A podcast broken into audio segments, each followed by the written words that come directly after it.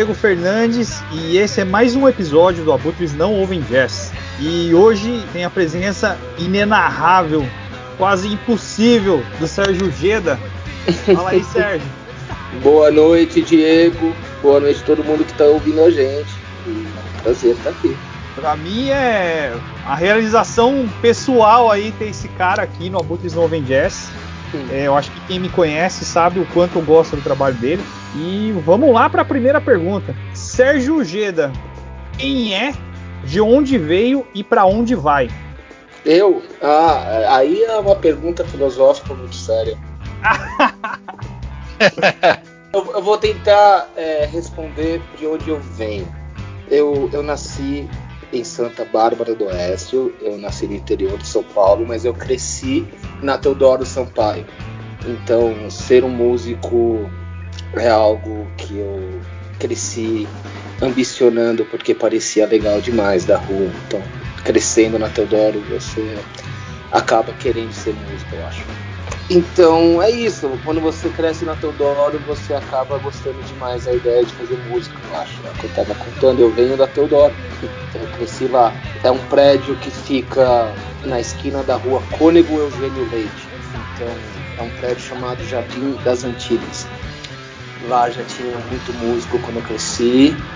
A chance de querer ser um sempre esteve na cabeça. É o que eu tento até hoje. Mas dinheiro não é o caso. Tenta não, consegue, né? E muito bem, por sinal. O problema é o dinheiro. é. Quais foram e quais são as suas principais influências musicais, aquelas que te moldaram musicalmente? Led Zeppelin, Rush. Enfim, eu, eu sou um garoto que trocava gibi é, para comprar disco. Então eu, eu valorizo, eu cresci valorizando qualquer coisa que eu pudesse ouvir. Então, nos anos 80, metal era uma coisa muito séria e você falar de Dio e você falar de coisas metaleiras era a coisa mais séria que você poderia falar na música. É, se você sabia é, tocar Slayer, se você sabia tocar coisas que eram impossíveis de serem tocadas, você ganharia muito respeito. Então, metal é uma influência na minha vida, por mais que eu não escute mais hoje como eu não sei, eu não, eu não tenho mais discos do Judas Priest como eu já tive crescendo, mas metal é a maior influência porque até hoje se você é, encontra um metaleiro você se contagia pela seriedade que ele leva na música e eu acho que o metal é sem querer fazer piada é a, é a, principal influência na minha vida, porque por mais que eu não tenha sido alguém que fez solos, que trocou. Uh, o Wing Malmsteen é um tipo de metal e o, uh, o Helmet é um tipo de metal também, né? Sei lá. Eu acho que a principal influência quando eu. Esse disse pode ser considerado metal, né? Hoje em dia é considerado uma música de tiozinho velho, mas naquela época crescendo era metal. Então eu acho que a maior influência na minha vida foi metaleiros, nem tanto metal, mas metaleiros. o, o Cláudio, com quem eu formei o Diagonal, eu tenho 40 anos hoje, então ele deve ter é, 48. Ele é mais velho que eu, porque ele tinha IML, ele tinha toda uma carreira antes de eu conhecer. Eu, o Diagonal nasceu de tanto eu insistir, eu, tanto eu fui em show do Page 4 que o Cláudio acabou conversando comigo. é metal. Ele mesmo é, concorda, concordaria com essa conversa dizendo quanto metal é a principal influência. Tito, se, se isso funciona como uma resposta. É, é, claro que você escuta o seu Valência. com certeza. E, e, procura misturar com é, Master of Puppets, e isso parece Gang of Four de uma maneira estranha. Mas é metal. A, a influência, a, a real graça da música vem de você querer fazer é, podreira, né? Então metal seria se isso a funciona resposta. como uma resposta. Vamos lá então. É, eu assisti um show do debate com Godard em Bragança Paulista faz uns 10 anos, talvez, ou mais, eu não, não me recordo. Acho que foi em 2011, vai fazer 10 anos em setembro. Isso, foi numa segunda-feira, né? Uma parada assim. E aí eu queria que você falasse um pouco sobre o debate e como foi ser mixado pelo Steve Albini, do Big Black, Shellac, né? E o, e o Jay Robbins, que era o Jawbox e o Burning Airlines, que eu sou fã dos dois, cara. Como o cara pode ser mixado por dois monstros, né? E dois EPs maravilhosos aí, diga-se de passagem. Eu conheci o Jay Robbins e o Steve Albini em 2001. E foi na mesma viagem que o, eu encontrei o Maurício e a gente assistiu o Eternals abrindo para o Fugazi e a gente conheceu o Eternals também. E o Maurício fez com o Eternals o que eu, é, no meu sonho, gostaria que o Diagonal tivesse feito Steve. Mas eu voltei para o Brasil e o Diagonal não era uma banda que a gente se entendesse. É, essa é a, é a, parte melancólica, digamos assim, do, do Diagonal, porque nós quatro não, não, não havia nenhum entendimento.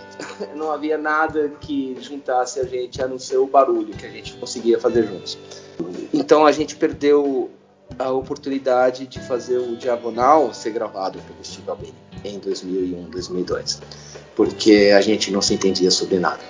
Então passaram-se 2003, 2004, em 2005 eu gravaria o debate em 2006, nós fizemos todos os shows que a gente pôde e eu mandei para Chicago a troco de fã. Poxa, eu adoraria que o Steve Albini ouvisse o que eu estou tentando fazer agora, depois da banda que eu mostrei para ele. Nesse espírito, eu mandei o debate para ele. Eu mandei também para o Jay Robbins. Isso era o começo do Facebook, 2006, é, pelo menos para mim. Então era ótimo acordar, tomar um café e sentir que o Jay Robbins respondeu uma mensagem. Fazia bem para mim. Eu trocando ideia com ele, a gente, o debate foi convidado a tocar nos Estados Unidos e eu mantive contato com os dois e a gente gravou e não tem muito o que dizer a não ser a enorme eles são pessoas tão simples quanto a gente pode imaginar. A gente, como um fã que cresce ouvindo Jawbox, ou né, o cara que gravou o Pixies e Nirvana, a gente sempre cria uma barreira emocional de eu nunca vou conseguir falar com o cara que gravou o Pixies e o Nirvana. E mas ele é uma pessoa extremamente simples, comum e cobrou de mim menos do que se cobra hoje para gravar, sei lá, no Family Mob. Caramba, que fera, é isso mesmo? é, é. Da hora. A mulher do Steve Albini, Heather, foi quem arrumou ingressos para que eu e o Maurício assistíssemos Fugazi, Shellac e The X em Chicago. Nossa, Nossa numa noite só, cara. Caraca, é, velho. É, pra para eles era tão estranho quanto pra gente imaginar. Peraí, você saiu do Brasil para assistir o nosso show? E sim, eu, eu faria isso quantas vezes eu pudesse. Então, eu não sei. O Maurício ainda tinha uma certa relação, porque ele conhecia o pessoal da época que eles tinham vindo para tocar com o Garage Fuzz em 97 aqui no Brasil. Então o Maurício ainda tinha a cara de pau de dizer: Eu tava naquele ônibus com vocês, lembra? E eles lembravam. Legal. Ô Sérgio, é. mas pode, pode falar do debate aí pra nós, cara. Eu sou fãzão, assim, né? Tava até ouvindo agora há pouco o último EP, cara. o, é, o debate era. Quando eu formei, quando a gente começou a escrever as músicas, era uma tentativa consciente de fazer o que a gente, eu e o Richard, né, como guitarrista e baterista, tínhamos tentado no Diagonal, em português, valorizando é, baião, valorizando uh, ritmos que não são tão é, fugazes assim. Então, o Richard, é, para quem não conhece, é um, é um baterista que quanto mais difícil você joga a ideia nele, melhor ele toca. Uh, então, olha que beleza, cara! É, é Esse é o sonho de consumo de, de toda banda que, que toca post-rock, math rock. Fica divertido, de fato. Você, ah, então vamos fazer aqui esse. E ele consegue sem maiores dificuldades. Então, o debate nasceu da polirritmia regional, por assim dizer. A gente queria colocar em prática o lado musical super acadêmico, e eu digo isso com respeito de alguém que realmente se pôs a estudar música, como o Richard fez, e eu que sou um preguiçoso, um maconheiro, querendo ter ideia maluca sobre doideira. E isso foi o debate. Cara, mas o debate é excepcional, cara. Eu discordo de você. não, eu não tô tentando falar mal. Tô tentando dizer o ponto de partida. Ah, sim, não, não, mas é, eu acho magnífico. Inclusive harmonias e melodias, né? É uma coisa fora, fora é. do contexto pra época aqui. Sei lá, eu, eu lembro de acompanhar as, as bandas, né, da, da época, eu não via nada muito parecido aqui no Brasil, não, cara. Cantado em português, não. Pois é. E obrigado. Eu, eu, eu sinto o elogio que você faz, mas é, o, o ponto de fazer uh, o que não é feito não era tão importante quanto fazer algo que é, a gente nem reconhecesse que foi. É, como eu posso dizer? É, é, que nem reconhecesse que veio de nós mesmos, é, terminando a frase. É, eu tinha também um estúdio, então a época do debate foi a época que eu pude ter o privilégio de comprar um computador e a placa de som que eu tenho até hoje. Então eu queria é, colocar em prática coisas que eu li sobre o Brian Eno, coisas que eu li sobre não sei quem. Então o, o debate culmina uma ambição musical é, absoluta. O, o, Diagonal era. Eu só quero ter uma banda, ponto final. Eu só quero é, que a banda exista. Uh, uh, o, o, debate é, criativamente, no, no, momento que a gente fazia a música, a gente queria fazer algo que a gente nunca tinha ouvido antes. Pô, muito fera. Vai lá, Titão. Pô, legal, cara. Muito, muito bacana. É, você citou a diagonal, né? Eu vou até antecipar a minha terceira pergunta, vou fazer agora na sequência, já que você tocou no assunto. É, a Diagonal foi uma banda referência e pioneira de muita coisa na cena independente, né? Dois discos lançados e uma sonoridade bem peculiar, assim. É, eu queria que você falasse um pouco dessa experiência à frente da banda e o que inspirava vocês a fazer um som tão peculiar, tão fora da curva. Quando o Diagonal foi formado, era 99 e eu tinha 18 anos de idade. O Cláudio, que veio do Page 4 e do Intense, do IML, ele já tinha 10 anos de música nas costas, então ele já tinha tido co contrato com gravadora que não deu certo, ele já tinha tido toda a, a novela que a gente hoje é, sabe muito bem que música não dá certo, mas em 99 o Cláudio já sabia, como professor que é. Ele tinha uma verdadeira. Ele, produziu o Diagonal. Ele, ele, o, o, Diagonal, comigo com o Richard, tocando, conseguiu é, atingir certas ideias que ele buscava em, todas as bandas antes. Então, eu, eu e o Richard, com muito esforço e, e, reverência, porque nós éramos fãs do Cláudio antes de tocar com ele, é, a gente mergulhou na ideia de ficar tocando até sair. E saiu. O, o que saiu. A gente era muito fugazi brasileiro, era uma maneira de se referir ao diagonal e que a gente nunca achava que fazia sentido, porque é, a gente mergulhava muito mais em Divo, Talking Heads, em Gang Sim. of Four. É, o, o, o, baixista que gravou os discos, o ED, era fã assumido de Iron Maiden, então dá pra ouvir. Tem até agradecimento ao Steve Harris nos discos. Então o Diagonal era, uma, era, um, era um choque mesmo. O Clash é, já existia, a gente não podia chamar de Clash, mas era um, era um, um verdadeiro choque. O Cláudio era esse cara que sabia tocar é, Crazy Train melhor do que ninguém, mas não achava metal legal e queria descobrir como é que fazia alguma coisa diferente. O Richard ele vem, ele competia futebol de salão profissional. O Richard chegou a jogar bola com o Falcão para a seleção. Quando criança, quando adolescente, eu cheguei a ver ele jogar bola com o Falcão, também da mesma idade. Então ele tinha um, um, um certo é, baterista federado, sabe? Aquele baterista competitivo que não entra para perder. Então o Richard sempre foi esse cara. Então eu estava no meio e a gente teve oito baixistas.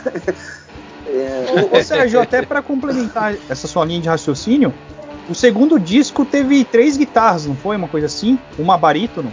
É, eu toco com a guitarra barítono. Ah, eu, pera. É, a gente, o ED, que gravou o baixo no primeiro disco, é do Smalltalk, é do Again, é, ele é um guitarrista que dispensa é, apresentação no sentido de que todo mundo já deve ter ouvido ele, quem gosta de Again, quem gosta de Smalltalk, quem gosta disso.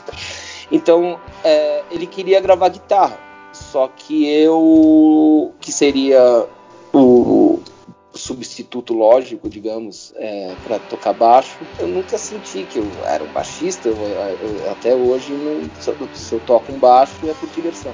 Então, eu achei que se fossem três guitarras, a gente poderia fazer, sei lá, um, um Cramps mais um. Eu não sei. É, havia o Paraquete como uma grande influência também, que eu, eu tinha comprado a guitarra barítono aprendendo a tocar é, as músicas do Paraquete com o Richard. Então, o, o Diagonal, depois de, de ter feito o primeiro disco e ter sido imerso no estigma de Fugazi brasileiro, a gente achou que, bom, se a gente tiver três guitarras, o Fugazi não tem três guitarras, então talvez assim a gente tenha uma chance de ser o Diagonal. Mas aí a banda acabou. Poxa vida. E é, e é legal isso que você contou, né, cara, de um integrante com 10 anos de janela, né, e uma experiência já no meio musical, e ele se entregar mesmo, né, de verdade, num projeto novo, com igual você falou que vocês estavam, era a primeira banda praticamente de vocês, não era? É, eu e o Richard, a gente já tinha gravado antes, é, no prédio que eu contei que nós crescemos, a gente era famoso no prédio. no prédio. Não, não, sim, sim. É... Então, mas isso que ele. Cara, porra, soma aí o cara bota fé no negócio, né? Porque é difícil é. você ter um músico com uma certa. Uma certa, uma certa casca já, passado por altos e baixos, encarar um projeto assim, vai, digamos, sei lá, desconhecidos. É. Sim, não então eu, vou contar mais uma parte da história que vai criar um contexto. Então o Page Four era formado pelo Cláudio e na bateria tinha o Flávio, que toca no Forgotten Boys, tocava no Pinaps na época. Tinha o Chan, que, que formou o Ecoplex ao mesmo tempo do Diagonal. E no baixo do Page Four, veja você, era ninguém mais, ninguém menos do que Daniel, Ganjamin. Eu repeti a sétima série e eu caí na classe do Maurício. Então eu tive a sorte de ver o Rocha abrindo por conta disso e o Daniel ouviria a banda que eu tinha com o Richard, que a gente ensaiaria na primeira versão do Rocha, que foi na Virgílio de Carvalho Pinto, aqui em Pinheiros, em São Paulo. O Daniel me deu a vaga dele no no, no Page 4, no sentido de que eu tô cansado dessa banda, eu vou fazer rap. Como é que é, Daniel? Rap, é isso que eu vou fazer. eu, poxa, que, que escolha inesperada em 99, eu pensava. Então eu tô cansado e você pode tocar na banda, que eu já cansei de ver você nos ensaios, eu já cansei de ver você conversando com o Cláudio e ele não te dá moral. Eu já cansei dessa turma toda, eu tô indo ali e eu não volto. E se você quiser, você toca abaixo. Você só precisa me prometer uma coisa para eu é, concordar com essa história toda. Não cheira com eles. tá bom, eu prometo, Daniel. Não vou. E assim eu entrei no Page Four. Então eu toquei no lugar do Daniel Benjamin por um tempo e eu vi o Page Four acabar antes mesmo que eu tivesse a chance de fazer um show com eles. Então a origem real do Diagonal vem da frustração do Cláudio perceber, como você estava contando, que não dava para contar com os caras fora, entende? Ele tinha que contar com a molecada, entendeu? Ah, entendi. Entendi. Pô, agora fez, fez sentido é. bacana, é, velho. o Cláudio não tinha os caras fodas pra contar, ele só tinha a molecada pra contar. E eu era a molecada junto com o Richard e junto com quem tava querendo tocar. Porque o, o pessoal lá tava querendo acelerar. Sobre o Arados e o Combinado SP aí, as duas bandas, os dois projetos mais recentes. Né? O Arados, ele é a primeira experiência que eu tive de gravação onde eu tô morando. Então eu tô morando em Cotia e o, o meu amigo mais próximo de onde eu tô morando era o Padilha. É o Padilha. Quer dizer, era no sentido de que ele mora em Curitiba agora, mas a mãe dele ainda mora na Raposa. Então lá, lá em 2017 eu queria muito é, tocar e o amigo mais próximo que eu tinha para convencer era o Padilha. Então eu convenci ele a fazer um som comigo, desde que fosse o completo oposto do que o projeto Trator é. Vocês conversaram com o Paulo até, eu vi, né? Agora, agora a, última, a, a última entrevista foi com o Paulo, né? Foi. Sim, é. Só, só para complementar o Sérgio, eu acho que eu vi uma, uma primeira tentativa dele tocando só violão aqui em Bragança também. Eu acho que é. foi 2014, Sérgio. É. Me, me, me clareia a mente aí. Que a gente trocou ideia, inclusive. Eu toquei violão, eu acho que foi nesse dia, num dia que o Matias tocou, né, Diego? Isso, e eu, eu, toquei, eu toquei nesse rolê também. o Crasto tocou também. Isso. É, e esse, esse foi um dos primeiros shows que eu faria, ah, tô aqui com meu violão, eu acho que é isso que tem que ser agora, certo? Seria é, o, em, 2000, em 2014 eu ainda tava no Brasil e eu, eu morei nos Estados Unidos em 2015 e 2016. E aí eu voltei para o Brasil em outubro de 2016, sem uma bola de cristal, mas dizendo que o Trump ia ganhar e que eu preferia assistir daqui. E agora a gente tem um show bem pior com o Bolsonaro acontecendo. É, isso é verdade. Mas, então, a razão de ter tocado em Bragança em 2014 e depois o, o Arados ter surgido só tanto tempo depois é porque eu fiquei fora e eu tocava lá. E isso era muito legal também, porque eram shows completamente para a plateia, no sentido de ah, tá aqui um Bob Dylan, tá aqui um Alceu Valença, tá aqui uma música nossa. E a plateia gostava lá. Eu, eu sinto que eu cheguei mais próximo a, a viver de música no Arkansas do que em São Paulo. Mas voltando ao Arados e ao combinado. Então o Arados tem um resquício do tipo de música que eu faria sozinho, tocando viola ou violão nos Estados Unidos, com Padilha. Então, Padilha, faz, por favor, um acompanhamento aqui, o que você quiser, um puro improviso. Esse é o Arados. E o Arados também vem do, do sentimento de que a, a a gravação que importa, a, a música que você escuta e isso importa alguma coisa para alguém além de quem tocou, é a primeira, entendeu? Se você consegue registrar a hora que você tocou pela primeira vez alguma coisa, essa é a coisa séria. Então, Orados é um, é um estudo nesse sentido de a gente vai ficar com o que a gente gravou. Não tem pré-produção, não tem composição, não é que seja improviso, no sentido de que eu e o Padilha temos uma certa linguagem já depois de ter tocado tanto, mas é o arado. o, o combinado já é uma outra coisa que envolve o Henrique. O Henrique vem do college, vem do gigante animal e vem do que eu brinco com ele que é um gênero pós-sublime. Então você pega o sublime e deixa mais lento. Esse é o combinado. Pô, que pirado, mano. Legal. Gostei, cara. Sérgio, agora eu, eu acho que massivamente as perguntas vai ser desse lado aqui. O Tito tem uma última que ele vai fazer só no final. Vocês mandam. Como é tocar em um duo? E fala os prós e contras. Eu só vejo prós. Já ouvi essa resposta no episódio passado. eu, não, eu não vejo contras. Foi a, a resposta foi idêntica. Eu acho que vocês estão combinando isso aí, cara. É, combinado. É, é tudo combinado. o fato não é tanto o trio ou o quarteto, ou seja lá a formação que você imagina. É a música. É... Então, como eu estava tentando explicar, eu, eu não preciso ter pensado na música com arados, mas eu sei identificar a forma como a música vai acabar sendo. Então, a, a, a tranquilidade que isso gera é, é física mesmo. A, a falta de ansiedade de você não ter que. Eu tenho que explicar isso para um, e depois para dois, e depois para três. Aí eu tenho que explicar isso para um, dois e três, e depois ver o que um vai responder, o que dois vai responder. E... Não, tu transforma a coisa em um diálogo. A música vira é, chamada e resposta.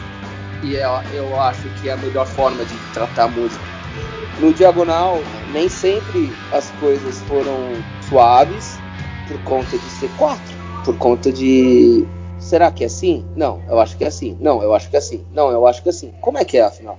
Cara, e uma coisa que eu acho muito louca, assim, por exemplo, no combinado, é que o Kik toca a guitarra basicamente limpa, cara. Eu acho isso foda. Num, num duo é muito difícil fazer isso, cara. É, e sem palheta também. Ele é genial, cara. Eu, é. eu até falei pro Paulo, falei, meu, quem é esse cara? E depois, é, depois que ele foi me falar, meu, esse, ele tocava no college, eu falei, pô, não creio que esse cara tocava no college, meu. Eu ouvi college pra caramba. E eu é. nem sabia quem era o cara, sabe? Puta, é, o mundo é muito pequeno, velho. A, a renda é mal distribuída, Milton Santos diria. É, então, meu, é muito pequeno, cara. E o cara é genial, assim. Pois é, e é pai de cinco ainda. E arruma tempo para tocar. Então, pai de cinco? Não... Caramba, é. velho. Caraca, velho. Se você não se inspira com um pai de cinco que tá louco para tocar, eu não sei o que inspira. Eu que dizer mais do, sobre, sobre, o kick e o, e o, combinado é que o combinado tem um, um, certo aspecto visual.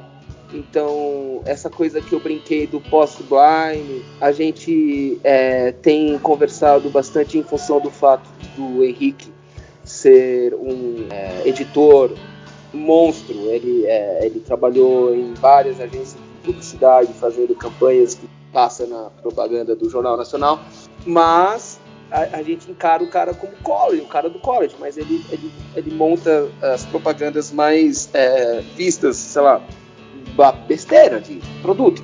Então, de uma certa maneira, a gente está construindo um, um, conceito combinado que é parecido na minha cabeça, eu gostaria que fosse, com o que o Divo fez. A gente está fazendo um, a música parar de ser pensada no Sérgio e no Henrique, eu, eu, espero, é o que a gente gostaria de combinado, e, e ouvir apenas como o, o, o, esse espírito Ed que todo mundo tem dentro de você, né? E é, tem uma estética, eu consegui sacar isso também. Ele tá tocando uns trompetes agora também, né? Os clipes são muito loucos, assim. Todos os clipes são feitos por ele. Eu, eu, eu sou zero esquerda no, no mouse editando vídeo, eu só entendo de onda, de hertz e de som. Mas o, o Kiki tem um, um mundo inteiro na cabeça sobre como a música. Eu, eu tô tentando dizer tudo isso porque hoje, quando a gente é, abre o jornal e lê o que lê sobre o Big Brother e vê o que vê sobre é, artistas que são famosos, pode ser a Anitta, pode ser aquele ou aquela. A música é o que menos importa. O personagem é o que importa. Então, eu e o Kiki, a gente está tentando pensar num personagem combinado. A gente não eu, não. eu não acho que a gente chegou perto do, do Divo, como eu tentei dizer, mas é, a gente queria que a música fosse ouvida como um cara, como um combinado, como, não como o Sérgio e o Henrique. Essa é a grande viagem por trás do que a gente faz, eu acho. Massa. E você tocou com o Danilo também no Hierofante Púrpura, né? No Roger também, né? Toquei. Eu gravei o Roger há uns 10 anos atrás e eu toquei no Hierofante Púrpura, mas os dois projetos eu tô distante e a pandemia só deixou tudo mais distante ainda. Eu não sei de nada deles. É uma... O que foi a história aí com o Bill Murray? eu, eu, encontrei. Eu tive o prazer de encontrá-lo. Eu, ah, o ano, se eu não me engano, foi 2011. Eu estava nesse festival que eu não sei se, tá, se aconteceu esse ano, South by Southwest, lá em Austin. Eu fui em um show, olha só o line-up do show. Era aquela banda Fucked Up, sabe, canadense. Mas no final era o Jay Masks com o, da, o Thurston Moore, com, com o era com o, o Don Flaming do Gumball. Eu vi aquele, aquela escalação, Jay Masks e Thurston Moore tocando juntos, já tinha me conquistado. Eu fiquei na fila. Sim, ô louco, quem e, não ficaria, né? É, e eu assisti o show e eles só tocaram é, Minor Threat, Mission of Burma, é, Naked Nossa. Reagan. Eles não tocaram. É, eles fizeram covers. Eles, sem que eu soubesse, nesse mesmo show, o Bill Murray foi pago para servir margarita a todo mundo que chegasse no bar. Eu Puta não cheguei perto. Eu não, eu não, cheguei perto do bar porque eu estava perto do palco, onde eu queria estar. Mas saindo, eu acabei encontrando o Bill Murray. Gerou a famosa pergunta que eu fiz para ele: Can I give you a Brazilian hug? Aí ele. ele respondeu: Are you Brazilian? Aí eu, eu, mostrei meu passaporte. Ele abriu os braços e eu dei um abraço bem forte no Bill Murray. Fim da história. Porra, que legal, velho. Animal. Can I give you a Brazilian hug? Are you Brazilian? Yes. So yes. Da hora. Pô, cara, já dá um belo nome de disco isso, velho. Que animal. É. E aí, a parte mais triste foi que eu saí do show e eu abracei o Bill Murray tudo isso aconteceu, mas eu tava sozinho. Quem vai acreditar em mim, certo? Eu pensei. Aí eu voltei pro quarto de hotel que eu tava dividindo com meu chefe, que na época era irlandês, mais de dois metros. Eu chutei a cama dele bêbado, babando em cima dele. Eu acabei de abraçar o Bill Murray! Ah! E aí ele duvidou. E eu sabia. Se ele não tá acreditando, quem vai acreditar? Mas aí o destino quis que eu encontrasse o Bill Murray pela segunda vez, na frente do meu chefe. Caralho. No aeroporto. E ele gesticulou um abraço para mim, à distância. O que encerrou a dúvida do meu chefe. Mas para qualquer outro, é só a minha palavra mesmo. Sérgio, é, me fala cinco discos, cinco filmes e cinco livros que você levaria para uma ilha deserta. Pode ser HQ se você, se você não é um cara que gosta de ler muito assim, pode ser HQ, tá? No, tranquilo. Tá bom. Uh, o Guia dos Mochileiros, do Mochileiro das Galáxias. Oh, já esse, deu cinco. Esse, esse, não, mas, é, vamos ficar com esse primeiro. É, eu, eu, eu tava pensando que era uma trilogia, são cinco? Eu Não, uma três, trilogia, eu que, eu que tô brincando com você, uma trilogia. É... Groucho e eu, eu tenho essa. Autobiografia de Groucho Marx. A Marca Humana. Já leram? Não. Philip Roth, manja? Oh, ele é bom, cara, mas não, não conheço esse título dele, não. Esse é um que viraram filme. Acho que no filme tem a Nicole Kidman. Faltam dois. A marca humana é especial porque lida com preconceito. Eu acho que é o tema que a gente está tendo que lidar com os seres. W.C. Handy. Sabe, sabe, quem é W.C. Handy? Ele é o primeiro cara que fez a partitura de blues. Tem uma, tem uma estátua dele em Memphis. E é o tipo de coisa que eu aprendi morando nos Estados Unidos. Quem é W.C. Handy? Sem ele, sem Louis Armstrong. Sem Louis Armstrong, tem um livro dele que eu li, a, a biografia do W.C. Handy. E por último, não menos importante, O Menino Maluquinho, Ziraldo. Boa! Filmes. Filmes, vai lá. Eu acabei de assistir um filme no Netflix chamado Tigre Branco e me impressionou, eu gostei bastante. Kayone, é, Nakoi Katsi, você sabe os filmes que foram feitos? É uma trilogia também com, com trilha do Philip Glass. Já ouviram falar? Já ouviram falar? Diego? Não, não. Não, não. Acho que chama Nakoi Katsi, Bawa Katsi, Koyanis Katsi. Acho que eu falei o nome dos três filmes. O primeiro é pago com dinheiro do Coppola, o segundo é pago com dinheiro do George Lucas e o terceiro é pago com dinheiro do Steven Soderbergh. O Caramba! Nome do, o nome do diretor é Geoffrey Reggio e esses são os únicos filmes que ele fez e não tem diálogo nenhum. É só sobre a humanidade e a trilha do Philip Glass. Que louco. É. Então eu recomendo Koyanis Cats, do Geoffrey Reed. Além do Tigre Branco, que mais? Quero ser John Malkovich. Se você não assistiu. Não assista. assisti, pode jogar pedra. Eu ainda não vi também, cara. Assistam, por favor. Quero ser John Malkovich. Brasil. Já assistiu o filme Brasil? Brasil? Hum. Quem é, é o diretor? É o Terry Gilliam, diretor do Monty Python, mesmo diretor de Doze Macacos, mesmo diretor de uhum. desse filme que apareceu mais recentemente que o cara morre, o cara que fez o Coringa morre, o, o Dr. Parnasso, sabe esse filme? Sim, sim. É o mesmo diretor. É o, é o diretor do Monty Python. É o primeiro longa-metragem que ele fez depois do Monty Python. E ele decidiu que o filme deveria chamar Brasil porque é a palavra perfeita que descreve burocracia para ele. Que massa. vou procurar esse filme. Pra... Procurar também, da hora. Brasil. Eu gosto tanto desse filme que eu tenho um livro, o roteiro dele. E faz. Falta um, então vai ser. Já que eu falei do Monty Python, A Vida de Brian. Tem que assistir também. Livros, agora discos. Disco. Essa resposta não existe. Sabendo que essa resposta não existe, eu vou falar o mais rápido que eu posso. Physical Graffiti do Led Zeppelin. É um disco que eu preciso ouvir de tempos em tempos. Gang of Four Entertainment. Tá lá. Ah, esse ah, é bom ah, demais, né? Hermeto Pascoal e grupo Mundo Verde Esperança. Eu não ouvi esse aí não. É o que é o grupo que ele formou depois de ficar sem gravar muitos anos e tem o Vinícius Dorin, saxofonista que já faleceu. Todos os, todas as faixas são nomes próprios. Eu conheci o Hermeto porque eu fui estagiário da Cultura M. E é a época que eu fiquei alucinado. Esse disco é da época que eu fiquei alucinado indo em todo show que eu podia do Hermeto Pascoal até a, a, a, ao ponto de. E aí, Hermeto? Pô, você tá aqui de novo, né? Tô. Bebendo da ser... fonte. Tô aqui, lógico que eu tô. Então, o Hermeto, o Gang of Four, o LED, Revolver e Pet Sounds, vai. Eu não consigo pensar muito melhor do que isso. É, são discos. Eu, eu, eu tô tentando falar discos que eu realmente preciso ouvir. Se eu não escuto o Pet Sounds de tempos em tempos, eu me sinto mal. É, eu, eu, tenho uma reação física a isso. Então eu escuto.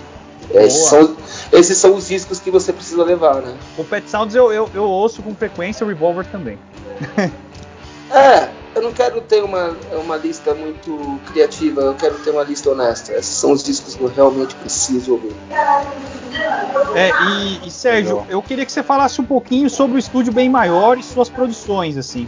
Cara, a minha mãe tentou. A minha mãe é arquiteta e ela tentou construir uma casa para vender e ela nunca vendeu. E se você toca violão na sala, a acústica toma conta dos ouvidos de uma maneira, como eu já tentei dizer antes, parecida com o filme, outro filme, Campos dos Sonhos. Já assistiram esse? esse?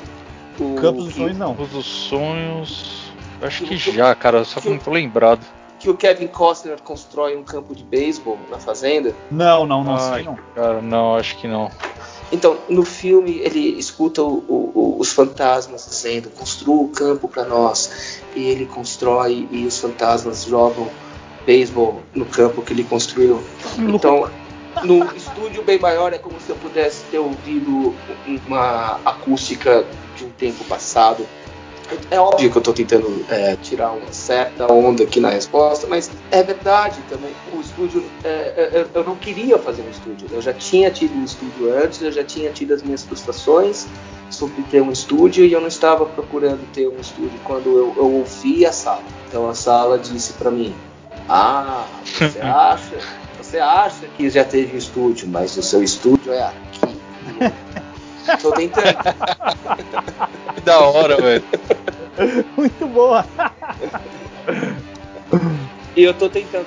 Mas já é, Kevin Costner e todas as entidades sabem que não é fácil, porque todo mundo que pisa lá trata o lugar como um. É, ah, é a casa do Sérgio, ou não, não é o estúdio que tem é, coisas douradas, ou ninguém falando quão caras são as coisas. Não, então não tem muito respeito, a verdade é essa. A música caiu por terra. Né? A gente vive uma sociedade que trata o músico pior do que trata o faxineiro ou o jardineiro, e eu não falo mal do jardineiro ou faxineiro, eu quero todo mundo bom.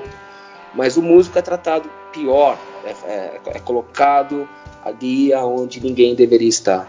Então, é, se é que existe alguma coisa, algum sentido real em ter um estúdio, é dar a chance para alguém tocar, porque essas chances simplesmente não aparecem. E o que, que você produziu lá, assim, para falar pra gente? Eu tive a honra de receber o Farofa, que foi lá para duas sessões com o projeto Angústia dele, Cesper Trio. Eu gravei duas vezes o Trator, dois EPs, eu não sei como eles chamam exatamente. O lá em casa. Ah, eu gravei o combinado, eu gravei o arado. Além disso, eu cheguei a, por exemplo, gra gravar o Black Alien. O Black Alien chegou a ficar lá em casa, só que ele não encontrou em casa o que ele encontra no mercado, no sentido de outros nomes, outras referências. Então ele só produziu a música, não gravou lá em casa. O, ah, entendi ele pré-produziu, digamos assim. Fez a pré lá, certo? É. Então, ele mora perto de casa. E o fato de não ser um estúdio, de ser um lugar a salvo de é, assédio ou qualquer outra coisa errada, foi o motivo pelo qual ele acabou escolhendo lá. O que eu queria com o, o estúdio bem maior era que as pessoas é, encarassem o encontro como um fator importante, porque a gente vive um, uma realidade onde o isolamento, ah, eu vou na minha casa com o meu tempo no escuro do meu quarto, com os meus plugins, eu vou fazer soar certo. E eu não acredito nisso. Eu acho que soa certo quando você faz certo. Quando você está do lado de alguém e você afinou e a pessoa também e conseguiram. Não Aonde existe, eu assino? Aonde eu assino? Não existe um isolamento que faz dar certo, né? Mas Exatamente. Não é o que a maioria das pessoas pensa. Mas o estúdio é uma. Olha, aqui você pode vir e se você quiser eu te ajudo. Eu acho que é isso que o estúdio bem maior é. O que você escuta de jazz, cara, pra nós? Jazz. Cara, vocês já ouviram falar do Derek Bailey? Derek não. Bailey? Não. Não. O Derek Bailey eu acho que é o guitarrista. Eu, eu, eu não sei se jazz realmente encara o, o tipo de música que ele fez. Ele escreveu um livro que eu também tenho, que poderia ser levado para a ilha facilmente, chamado Improvisação. O Derek veio, se eu não me engano, soldado da Primeira Guerra Mundial. Ele era aquele cara que descascava batata e pegaria o violão para entreter soldados. E a guerra fez ele perceber que não existe nenhum padrão, que não existe nenhuma resolução, que não existe nada onde ele sempre tocaria o que lhe ocorresse ali, no momento, na hora. Eu acho que jazz é isso, né? Eu, eu acho que jazz, quando, quando a gente fala da Nora Jones, ela pode ser uma excelente musicista, mas não é exatamente jazz, ela está fazendo um certo tipo de música que vende como jazz, mas não é improvisação, Sim. não é realmente é, um sentimento compartilhado. E, e, se existe algo que define jazz para mim, é o tipo do, de jazz do Derek Bailey, é o tipo de jazz do Ram Benick, que é um baterista holandês que colaborou muito com The X, por isso eu o conheci. Cecil Taylor, que é um grande pianista, não sei, pessoas que se ligam de verdade na improvisação e não no jazz como um formato comercial. Isso é o que mais existe, né? O Miles, se estivesse vivo, se mataria. Pô, da hora, totalmente inusitadas as respostas. É legal também conhecer esses artistas. Eu vou buscar depois. O, o Rambenick, ele é parte de um lance chamado ICP, ICP, que é de Instant Composers Pool, piscina dos compositores instantâneos. Então, isso é a definição de jazz para mim. Se você entra na, no site holandês de, de, turismo, você vê que eles é, destacam improvisação como um valor é, nacional. Então, isso tem alguma coisa aí, né? A, a, improvisação não é apenas musical, a improvisação é teatral, a improvisação é na plantação. Você lida com a improvisação como um valor. Então, isso, é, isso tem a ver com jazz. O, o jazz que, sei lá, alguém coloca uma boina, um suspensório e uma guitarra bonita e faz um acorde que estudou, isso não é jazz, né? Porra, que massa! Da hora. Massa, cara. Muito legal. Da hora, mano. Eu vou para a última minha também. Chega de alugar o Sérgio. Hum. É, Sérgio, qual a mensagem ou conselho você deixaria para as bandas iniciantes? De que forma elas poderiam produzir seus discos, por exemplo? É, divulgar seus trabalhos? Fala uma receita de bolo aí. é, não, é, não parar é, todas as vezes que eu pensei em parar e eu parei, eu me arrependi de ter parado.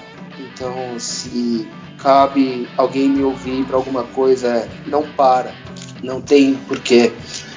Às vezes a gente se convence que não tem dinheiro, então para. Às vezes a gente se convence que ninguém escuta, então para. Às vezes a gente se convence de que não importa, então para. Então, não para não. Esse é o conselho. Não tem por que parar. Não tem ninguém, não tem dinheiro, não tem nada, não tem por que parar. Tem que tocar. E só tocando você atinge. Eu, eu, eu, eu brinco que eu toco para sair do corpo, e é é verdade. É quando eu toco, as, as relações que eu tenho com a música, as relações mais significativas eu vejo de fora, entende? É, eu consigo. É, ah, eu fiz esse show e eu consigo me ver no palco. Eu, eu tava lá, é, sei lá, eu abri pro o Diagonal tocou com Garage Fãs no Caixara Brasil, abrindo pro Sem Miami no, em Santos. Eu tava lá, eu consigo voltar e, e ver porque a música me tirou de mim. E é isso que a música faz. E você não deve esperar nada além disso. Então, se há um conselho, não para. E com essa entrevista maravilhosa, né? A entrevista mais poética que nós tivemos aqui no podcast. Encerramos mais um aí. Abutres no Oven Jazz. Com essa figura aí, Sérgio Geda. Muito obrigado pela sua disponibilidade né, essa carreira brilhante que você tem aí na música independente, né? Várias bandas, o cara das mil e uma bandas, né? Vamos, vamos falar assim. Obrigado mesmo aí, um bom resto de domingo aí. Obrigado aos dois, obrigado Tito, obrigado, obrigado Diego, obrigado a todo mundo que ouviu. Espero que esteja todo mundo bem nessa loucura de vida que a gente está sobrevivendo. Oh, é isso aí, galera. Valeu, Diegão. Obrigado pela presa aí. Essa foi mais uma mais um Abutres Noven Jazz. Um abraço, galera. Valeu.